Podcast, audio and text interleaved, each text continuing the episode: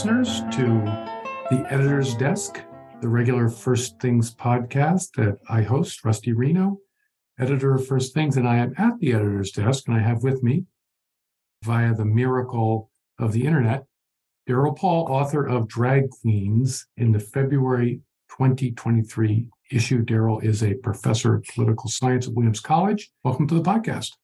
Hi, Rusty. Glad to be here. Thanks for inviting me. So, drag queens. Your your thesis here is uh-huh. that drag is part of this larger queering of mainstream American culture. So, what does queering mean?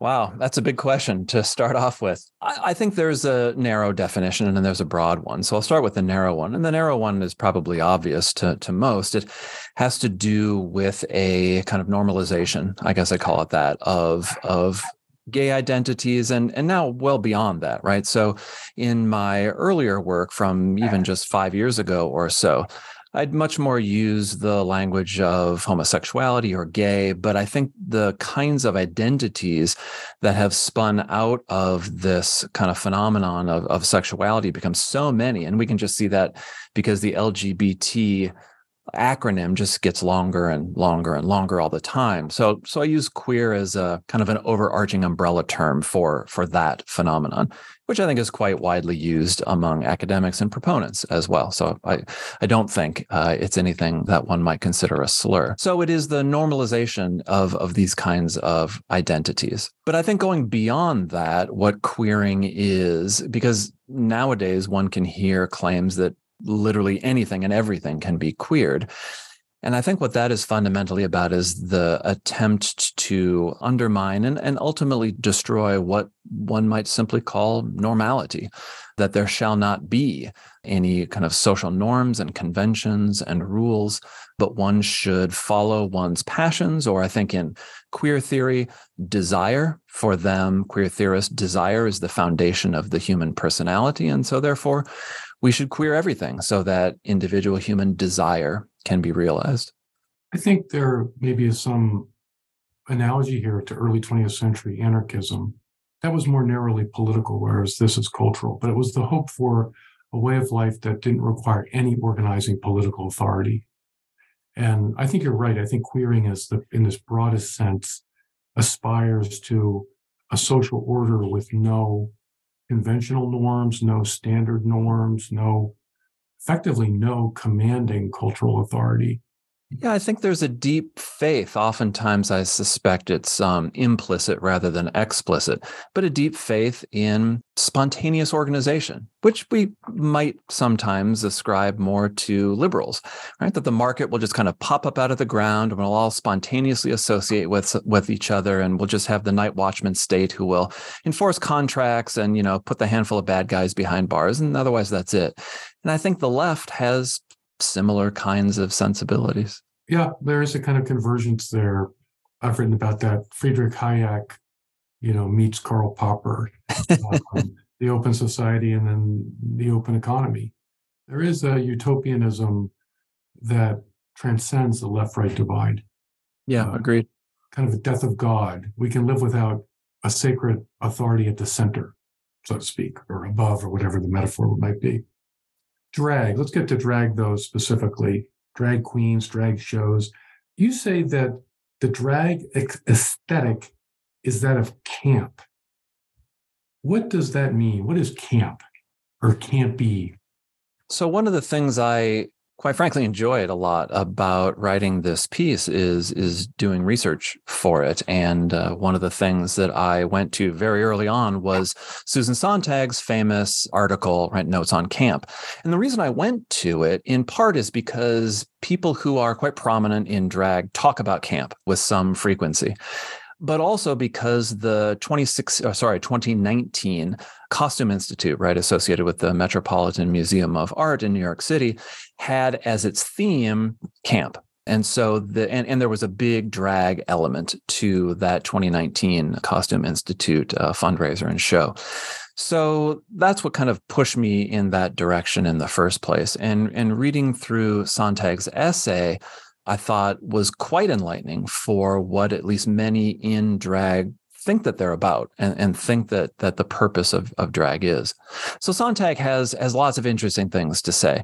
But the one thing I guess I would pull out for your listeners, Rusty, is her association of camp with artifice. And that's mm-hmm. probably the core idea. I think a good way of thinking about this is the difference or distinction between beauty and glamour. That's the example that I use because I think it's really hmm. nice and easy one for people to grasp. Beauty is something that I would say, and I think most people would agree, is, is connected somehow to nature. We might see a beautiful landscape. We might look at uh, a person and find that person to be beautiful, well proportioned, somehow reflecting of, of an ideal form glamour is something radically different right one would not say that a landscape a mountain is is glamorous hmm. a person a person must be glamorous but a person who is glamorous is not someone who is trying to enhance nature but to either supersede it or to depart from it. So, someone who would wear wigs regularly, who would wear lots and lots of makeup, who would wear glitter, who would wear quite ostentatious, loud colors and costumes, that person could be glamorous. And so Sontag talks about camp, and it's very much on the glamour side. It is very much about artifice. It's about individual human beings. And she quotes Oscar Wilde in her piece. And I think this is a nice aspect of, of understanding camp too. One should really be a work of art. One should make one's life a work of art. That is, you should make it whatever you want it to be, to express whatever your true self is inside of you things that are beautiful, things that are tied to nature in particular, are really anti-camp. And and she has this great line, and I, I hope I don't uh, uh, misquote her here, but it's something to the effect of, "Nothing in nature can be camp." I think that's a really nice a nice insight that she has. There's a tension, it seems, in our culture and our relation to queering. On the one hand, the camp side puts an emphasis, as you say, on frivolity, playfulness, not taking things too seriously. RuPaul Charles, who's who's I guess is the host of the most popular drag queen show and self a drag queen. You quote him as saying, drag, so he sees this is a social value of drag. Drag reminds people not to take themselves seriously or life too seriously. So on the one hand, there's a kind of artificiality as an escape from the burdens of, as you say, nature or reality, so to speak. And on the other hand, it's the avenue towards to the real self or to the expression of the real self. Help us with that paradox. So I, I, think the the most important thing to hang on to here, and, and I talk about this in the piece, is this transformation of drag from being, I think, quite true to Sontag's understanding of camp, right? It's about you can be serious in drag, but you have to be serious about the frivolous. You cannot be serious about the serious. That's that's anti-camp. Mm. One might call that, you know, sort of drama, if you will. Whereas in the most recent years, drag has increasingly become serious about the serious. So, so let me kind of do a little bit of uh, historical evolution here. I think certainly in the past, drag was, and then still is to a good degree, serious about the frivolous. Right. So the game show theme helps this out. So people ostensibly, right, on on RuPaul's Drag Race are in a reality competition show, kind of like Survivor, where they come out and they do performances, they get judged, and the lowest person in the ratings goes home, and then you come back next week and do it all over again.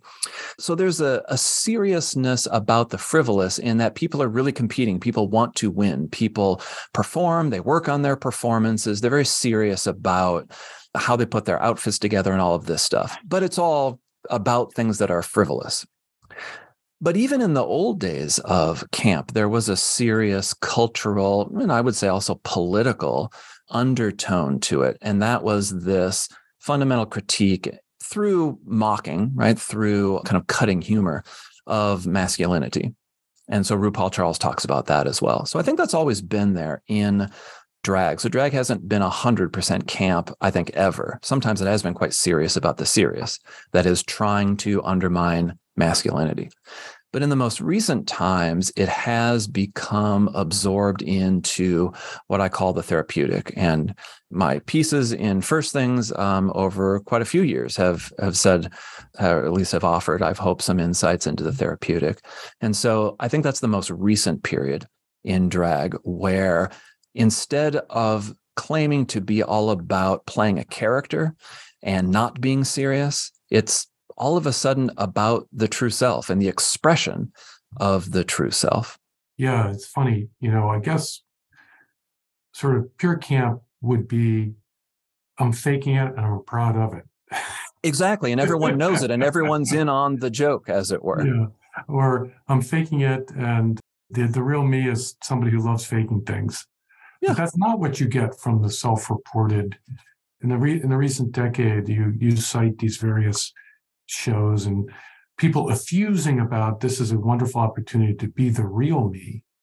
And and i guess that's the therapeutic what help, help us with the therapeutic a therapeutic culture. I guess a therapeutic culture is one that wants to help everyone be who they already are i guess or something like that. I'm not quite sure how to describe a therapeutic culture but it's it's i guess in a traditional culture Others are supposed to offer either ideals or discipline to help you attain virtue or whatever the, the highest good is.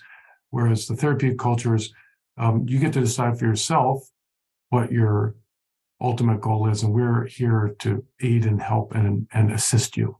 Is that fair? Yeah, I think that's a, a good way of putting it, Rusty. Yeah, very much so. And that for the therapeutic culture, the greatest impediment to people being their real selves uh, is guilt and I think I think that I think that's fair to say. I think in a therapeutic culture there are two great enemies that need to be overcome. One of them is repression, right? A good kind of therapeutic mm-hmm. concept, mm-hmm. right? I dislike myself. I find aspects of my character, my personality, my desire unsavory or or even wrong and evil in some way and so therefore to that that would be repression and so therefore the therapeutic project is to overcome that, to find yourself to be good and to find the desires that you have to be worthy and the identity that you feel that you truly are to be a good one, etc. But the other enemy is oppression. And that's a perhaps more traditional understanding, right? It's more social and political rather than psychological. There are forces in the world whatever those forces might be patriarchy capitalism the state you know, religion whatever you might want to choose. And so there are these oppressive forces in the world that also must be overcome. So from a therapeutic culture and a therapeutic politics there's these two simultaneous projects that are supposed to be wholly complementary to one another. I stop repressing myself and you stop oppressing me. And so therefore we can all be our true selves and going back to where we started, we can all kind of spontaneously associate with one another in freedom. I guess the Marxist concept of false consciousness is a, a linking between the those two dimensions that you described, the internalized repression and the external oppression. Uh, I think that can be, although I think, you know, with although therapeutic culture doesn't usually use that terminology. Right. I, I think false consciousness is still because marx is a good modernist and i think the the the, the therapeutic is very postmodern. So with false consciousness there's still this presumption that we can gain access to an objective reality and marx claims to know that and that's the the root of of his work. Whereas the therapeutic and again i don't want to attach this too much to current day psychiatrists who are uh, who are who are practitioners of therapy.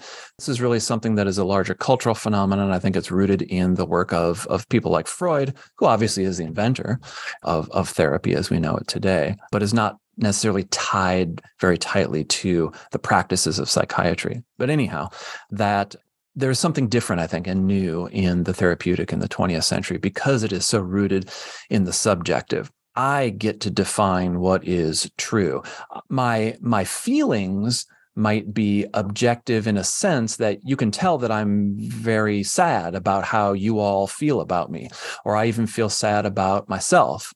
But there is this transformation that is supposedly open through therapeutic practices maybe inside of psychiatry and psychology, but especially out in the larger cultural sphere and in politics, where I can overcome my repression, I can overcome your oppression, and then there's some kind of transformation of our world. You can see the importance, given that description of a therapeutic culture, you can see the importance of both homosexuality and, and drag queen. I mean, the notion of coming out it traffics in some of the Emersonian elements of our culture, the courageous affirmation of who I am, you know, over and against the social stigma back in the day when coming out really meant something. But I guess I would say that in a therapeutic culture, the, the moral heroes are those who who openly and ostentatiously flout the social authority or the conventional norms. Uh, and obviously, drag queen drag is, you know, as you say, it it's it's the the text of it or the the obvious dominant thrust of it is to kind of give the finger to norms about how to look and behave as a man. Yeah, absolutely. It's it's romantic, I think, and that's a, a, a, real heart of of of drag and the therapeutic, right? The drag is a, an expression, if you will, of the therapeutic. And the romantic has always been about defying convention, being, you know, who you really are, overturning norms, all of these kinds of things. So yeah, I think I think that's that's very much the case. Of course, the the novelty is that the romantics are no longer the on the margins of society. The romantics have taken over the citadel itself. I, I do think that I mean my sense is both male homosexuality and here's this with drag queens, this is male imitation of male what male embrace of feminine femininity what have you. I, th- I think this does have a power in the way that lesbianism doesn't or the butch. There is no kind of shows where women are ostentatiously behaving like men on stage. And i think part of that is rooted in the fact that being female is i mean the reality of childbirth and things like that making make womanhood a kind of more natural condition than manhood. Uh, and the manhood is an achieved thing, if you will, in a way that womanhood it's it's a hard won thing, so to speak. And and so as a result, there's just way more there's way more social authority organized around ushering boys towards manhood than there is ushering women towards uh, womanhood. This is just Rusty Reno speculating here. You're the social scientist. But be that as it may, these these do seem to be focal points po- for political life in our country, which has really fascinated me in the piece. I had no idea about these prominent progressive political figures, Nancy Pelosi, Ocasio Cortez doesn't so much surprise me, but Kamala Harris. I mean, these are, if you will, mainstream in the case of Kamala Harris, very ambitious women who want to rise to the top of, and they see this as a as a, a stance that is a, is a kind of a winner for them oh. in, the court of public opinion. Absolutely. Yeah. I mean, one of the one of the insights that I try to deliver in the article is this relationship between the consumers of drag and gender because again the the text of drag is very much about gender it is about a deconstruction of masculinity i think that's just the best way to put it and the best evidence of that i think is RuPaul Charles himself. He just says it flat out. There's this quite interesting interview that he did with the Guardian newspaper some years ago, and that that's what he said. And I think that's true. And I think you can't look at a drag show and look at the phenomenon of drag and not agree that it is Let's a fundamentally yeah, yeah. yeah I mean, right. So let's stop him. So basically, RuPaul Charles is saying, I love drag. I'm attracted to drag. I'm committed to drag because it helps me get out from underneath burdensome norms about what it means to be a man. Yeah, that's right. And he obviously probably thinks he's doing a public service by helping other people get out from underneath those burdensome norms. Sure, and and says as much in the. And TV then show. you you observe in your piece that this appeals especially to progressive women because they also um, have as part of their own self-image getting out from underneath the burdensome norms of of, of men So some of this, and I guess this is where I come back to things that are explicit, things that are implicit, mm-hmm. kind of the mm-hmm. text and the subtext. I think those. So there's a lot of fe- progressive female politicians who have openly embraced drag, and by that I mean they've appeared publicly in prominent places with drag queens, right, with men who are performers of drag, and they're in drag and also going all the way up to kind of the top of the scale with uh, Representative Alexandria Ocasio Cortez, even been on as a judge, a guest judge on RuPaul's drag show. But some several of these have been, like Nancy Pelosi has been on RuPaul's drag show uh, twice, as a matter of fact. Kirsten Gillibrand during the uh, 2020 presidential campaign associated herself very openly with drag. Right? Kamala Harris had a drag queen to her home as vice president of the United States, and it was kind of a big deal. It was intentional, right? So, so there is this relationship. But I think the I suspect that some of these politicians don't quite see themselves as engaging in a fundamental critique and deconstruction of masculinity, even though I think that's clearly what they're doing. But Alexandria Ocasio Cortez very much does. I mean, she said as much. She did. Uh, you know, she she loves social media. She's very good at it. I think we would all agree on that. And so, after the uh, Uvalde, Texas school shooting some months back, she went on one of these, um, you know, Instagram live kind of. Uh, free association thought moments where she just turned on her phone and for about 50 minutes just kind of spoke extemporaneously uh, on the school shooting. And she very much i mean this was not the whole theme of it but but for for a couple of moments in that in that monologue she associated it very much with masculinity that the reason that we have school shootings in america is because patriarchal men are oppressing women and people of color and trans people and gay people et cetera. And and that's why we have violence in america. And if it wasn't for these kind of outmoded forms of masculinity i guess presumably we wouldn't have violence or at least not nearly as much violence. And then later on uh, this is in 2022 she does a an interview in gq where she talks a bit more about this. So i think for those who are the most self-aware and mm. I hmm. think Ocasio Cortez is, right? Some of these politicians, like an Elizabeth Warren, Elizabeth Warren went to DragCon 2019 and she did it uh, simply to kind of gather up some votes from people, right? right. I don't know. I don't think uh, Elizabeth Warren knows much of anything about drag. She knows it's good because she's on the left, but she doesn't associate really with it in any significant way. Whereas Ocasio Cortez is a big drag fan outside of politics and has been for a long time, and thinks of drag as exactly this deconstruction of masculinity. Masculinity is bad. And so, therefore, drag helps people overcome masculinity and therefore become something else. And I think for Ocasio Cortez, that something else is clearly femininity. Then you note that the subtext of the drag phenomenon is very hostile to women. I think that's true. Others will probably differ in their evaluation, but that's I think ultimately where the the, the piece goes and wants to deliver its kind of biggest claims.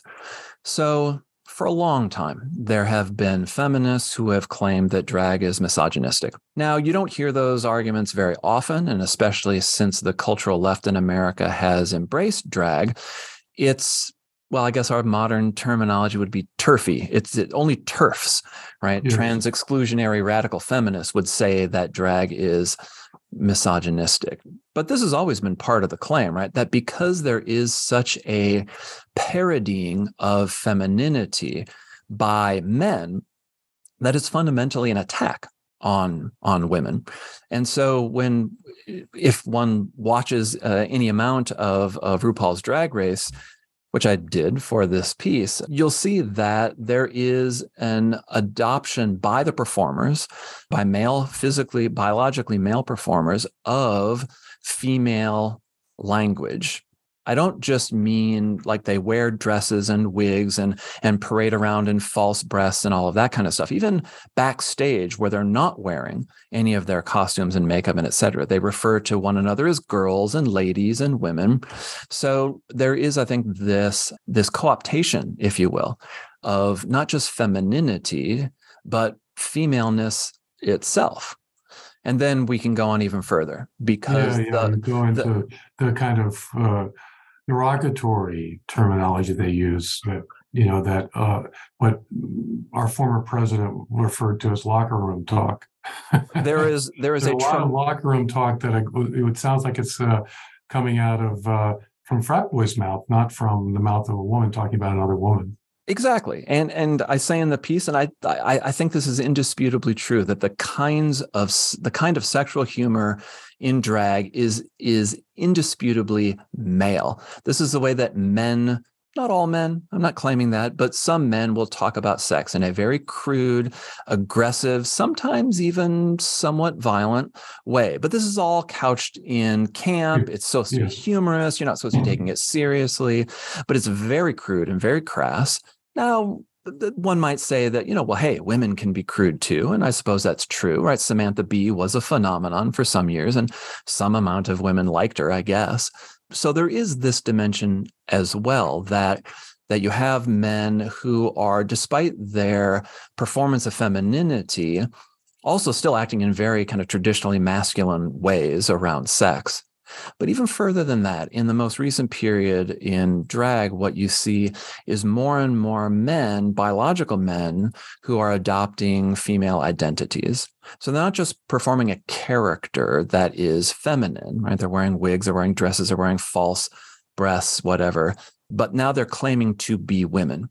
And so the trans phenomenon. Exactly. And and and this was at least in not even five years ago, in RuPaul Charles's own view, verboten. Right? Drag has to be done by biological men performing as women because it is fundamentally a gender critique, right? It's a, it's a deconstruction of masculinity. How can you have women performing as women and making that a critique of masculinity? Right. It just doesn't it just doesn't work. And so but but this is what you've seen increasingly. And so uh well, they're getting the, ground uh, they're getting ground the rainbow the rainbow Reich is claiming uh, well he, the queering of the queering is, he, is, uh, is happening as we speak. Even drag was not queer enough. Exactly. And I think that's what RuPaul found out. And so he changed, right? He he overturned his fundamental principle of drag after just a few months of of getting critiqued. Right. I I think that this this I think bodes poorly for the um, fan base. As you point out, the fan base for this is increasingly or majority straight progressive women. And I, I think you give a very persuasive explanation about it's an atmosphere of femininity without the threat of masculinity but still it's hovering in the background. I mean, these are men, after all, who are pretending to be women. And I would submit also that the self evidently male sexuality that's expressed in these crude and aggressive forms of humor is actually part of the appeal. Because I don't think straight progressive women want to be in a women only zone. I mean, they actually want to be around men. So they want to, they want some reminder that these are in fact men, but at the same time, they want men who are completely non-threatening, you know, that have completely assimilated to to their emotional uh, needs and and emotional sort of wavelength. I think it's a kind of female fantasy, actually. Real live men who, you know, can connect with them uh, the way you know the way that you know women connect with women. So there certainly is an argument here, and I guess uh, for the purposes of, of this discussion, I'll be agnostic on. But but one of the things I, I had thought about writing about and including in the piece, and wound up not including it because I just didn't see how it would fit very well, is this trope of the the, the quote gay best friend unquote, mm-hmm. and that's really common in literature and well, that would fit with my theory. Shows. Exactly, and that would that would fit with your theory, Rusty. I, I, I got to say, I I the most arresting element of the piece is your observation about drag queen story hour being the Sunday school of the therapeutic. It really helped me understand why kind of a progressive woman with a you know five year old child will beautifully take the child to the library for drag queen school, story hour or you give the example of a dallas event which is you know you know quite lewd so exposing your children to a very sexualized environment. This is seen as being, it's like enrolling your children in a kind of enrichment program.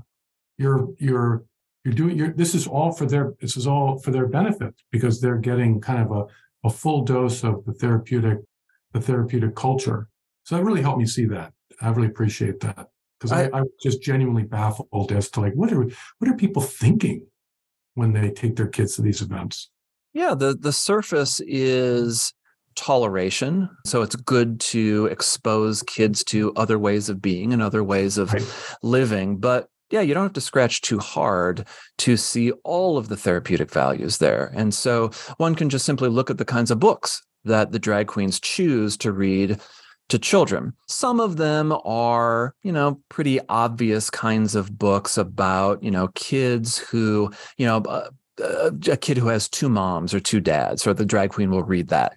Or the drag queen will read a story about a kid who, a boy who wants to dress like a girl, right? And, and so by the end of the book, everyone endorses this child, right? Those kinds of things. But lots of the books are not obviously about sexual identity at all. They're about being your true self, mm-hmm. having everyone therefore celebrate your true self. And they can be, a, they can have nothing to do in the book well, with sexuality. Kind of litur- it's a kind of liturgy for therapeutic culture these drag queen story hour type events. I suppose they could be right? Uh, because uh, so many of them are intermittent. So if you can you know you can go online and you can find the organization that that that does these things regularly all across america and, and in many many countries as well. But so many of these are just pop-ups where you get a librarian in this particular town and a handful of parents who want to do it. And so they invite the local drag queen over, and it's kind of a one off. But the form is always the same. It's always the same kind of thing. So, in that sense, I guess you could say kind of has a liturgical element or it certainly at least has a, a kind of an educational orientation right where you're really trying to instill particular kinds of values in the kids that are there let's bring this to a close with i guess this one well, you don't you don't talk about this in the essay, but I, I would say that uh, this phenomenon and how mainstream it has become does not bode well for social conservatives. I mean, it suggests that our culture is really, really very far advanced now in the triumph of the therapeutic to to um, echo Philip Rieff's book. I have had some people who um, have offered, you know, critique, but some of it, you know, kind of me- meaningfully constructive critique, in suggesting that I'm I'm implying that drag is making America therapeutic, and I think it's quite the opposite. Um, uh, yes. uh, America is making drag, drag therapeutic. America has been therapeutic for a long time. This has not just come up with RuPaul Charles. This has not just come up with same sex marriage or the normalization of homosexuality. America has been therapeutic, I would say, at least uh, since the end of World War to uh, Philip Rieff's book, obviously, is in the early 1960s. And if you want to think about the romantic roots of the therapeutic, I mean, the romantic movement is the 19th century. But I think you're right, Rusty, that this is very, very far evolved. And so, especially when you look at it among the younger generations, the therapeutic sensibility is the the obvious one for people under a certain age. I don't know what that age might be, 40, 30. And so it really has conquered the, the youngest generations. It's not to say that there's not some political pushback, and, and there is, and there has been some political pushback by you know some members of Congress who I think are more just kind of performing outrage. I don't think anything's going to come of that, but more mm. so at the state level. Uh, so you see it in states like Wyoming or Texas or Florida. There have been actual laws that have been passed to regulate drag and to regulate uh, transgender kinds of therapies and the way that schools engage with transgenderism and gender identity. So I think there is uh, some good evidence that uh, at least the the the challenge has been met or at mm-hmm. least it's been engaged maybe met is a little too strong a word mm-hmm. but but i think that the advance of the therapeutic culture is not wholly not wholly without obstructions but it certainly is the the dominant culture in america and i think has been for a good long time which is why i think drag has become so mainstream which is why i think uh, same-sex marriage became not just the law of the land but something that we don't even argue about anymore mm-hmm. Well, thanks for this great piece, Darel, and, and thanks for taking the time to be on the podcast. I'm really glad to be here, Rusty, and thanks for the invitation.